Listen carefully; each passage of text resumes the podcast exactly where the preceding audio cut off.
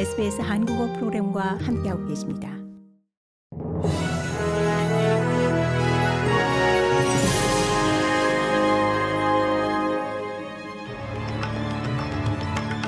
(2022년 12월 5일) 월요일 오전에 SBS 한국어 간추린 주요 뉴스입니다. 노동력 착취를 신고하는 이민자의 추방을 방지하기 위한 더 강력한 보호 장치를 마련해야 한다는 촉구가 일고 있습니다.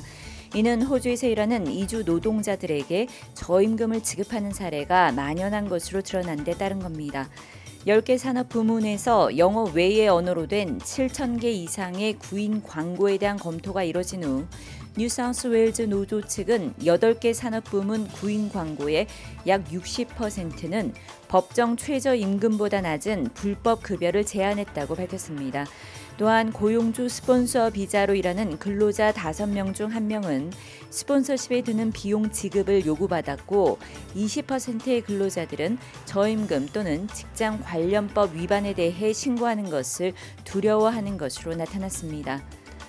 호주 밴드 더 블루스베리스가 우크라이나 피란민 지원 모금을 위해 전 세계 4개 도시에서 70명 이상의 뮤지션들과 녹음한 노래를 오늘 선보입니다.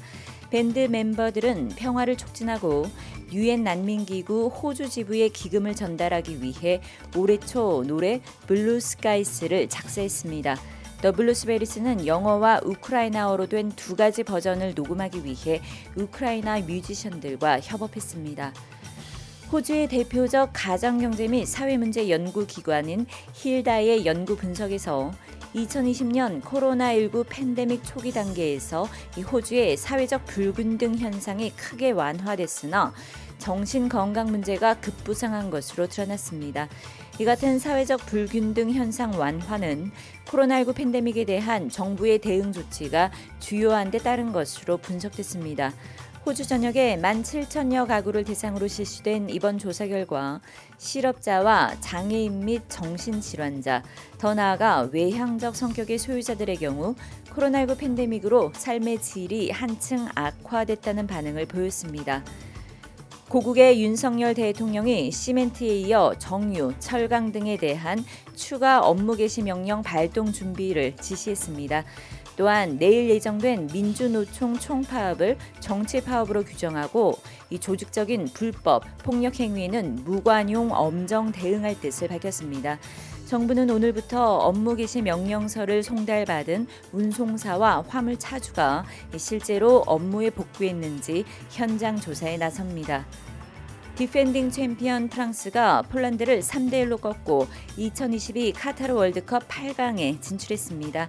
프랑스는 전반 44분 올리비에 지루의 선제골에 이어서 후반 29분 킬리안 은바페의 오른발 슛까지 성공하며 2대 0으로 앞서 나갔습니다.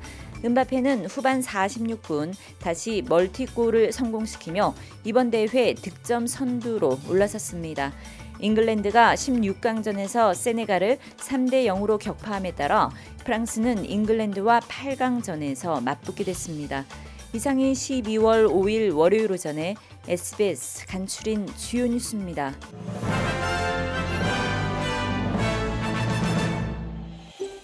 더 많은 이야기가 궁금하신가요? 애플 포드캐스트, 구글 포드캐스트, 스포티파이 또는 여러분의 포드캐스트를 통해 만나보세요.